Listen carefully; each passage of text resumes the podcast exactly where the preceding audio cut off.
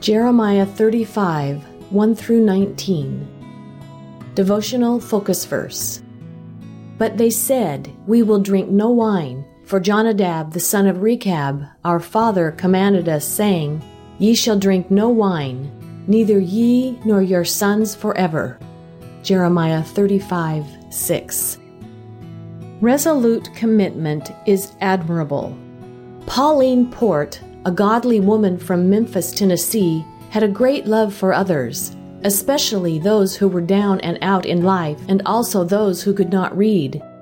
At 88 years of age, she began working with a ministry that taught reading, and she was also active in sharing God's love by visiting prisoners. After some time, Pauline was a recipient of the Point of Light Award, a program started by President George H.W. Bush's administration to encourage and recognize volunteer service of people helping to solve community problems. President Bush wanted to personally deliver Pauline's award, and he invited the elderly woman to have lunch with him. However, she politely declined saying she could not make the lunch appointment because that was the day she visited those at the state prison in Parchman, Mississippi, to share God's love with them. She was resolutely committed to her opportunities for ministry, and she refused to be hindered even by the President of the United States. Today's focus verse shows that the Rechabites were also resolutely committed to their way of living. They had purposed to follow the honorable teachings of their fathers and were determined that nothing would stop or hinder them. Jeremiah, at the Lord's command, brought the whole group of Rechabites into the house of the Lord and set pots of wine and cups before them. He said, Drink ye wine, but they refused. They were totally committed to following and obeying what their fathers had commanded them over 200 years before. In contrast, the people of Judah had no commitment to following God's instructions. Jeremiah was told to use the Rechabites as a contrasting illustration, showing how unheeding and rebellious the Jewish people had been. We also will make choices about whether or not we are resolutely committed to serving God. There will be opportunities to be sidetracked or enticed away from that purpose. However, if we, like the Rechabites, will determine to obey God, we will be blessed ourselves and will be a blessing to others. Making our commitment to God our top priority will benefit in the end.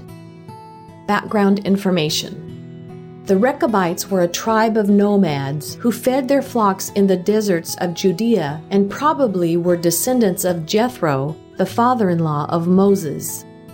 They were very loyal to their ancestor, Jonadab, who commanded them not to live in houses, not to have farms, not to plant vineyards, and not to drink wine of any kind.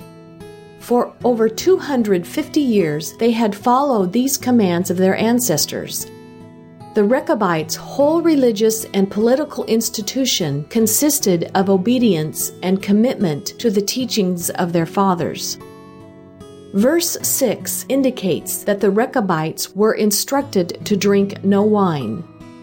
Some commentators believe these instructions regarding temperance were given so nothing would deprive them of their sober reasoning and thus cause them to hurt someone or show dishonor to God. They were also instructed not to build houses.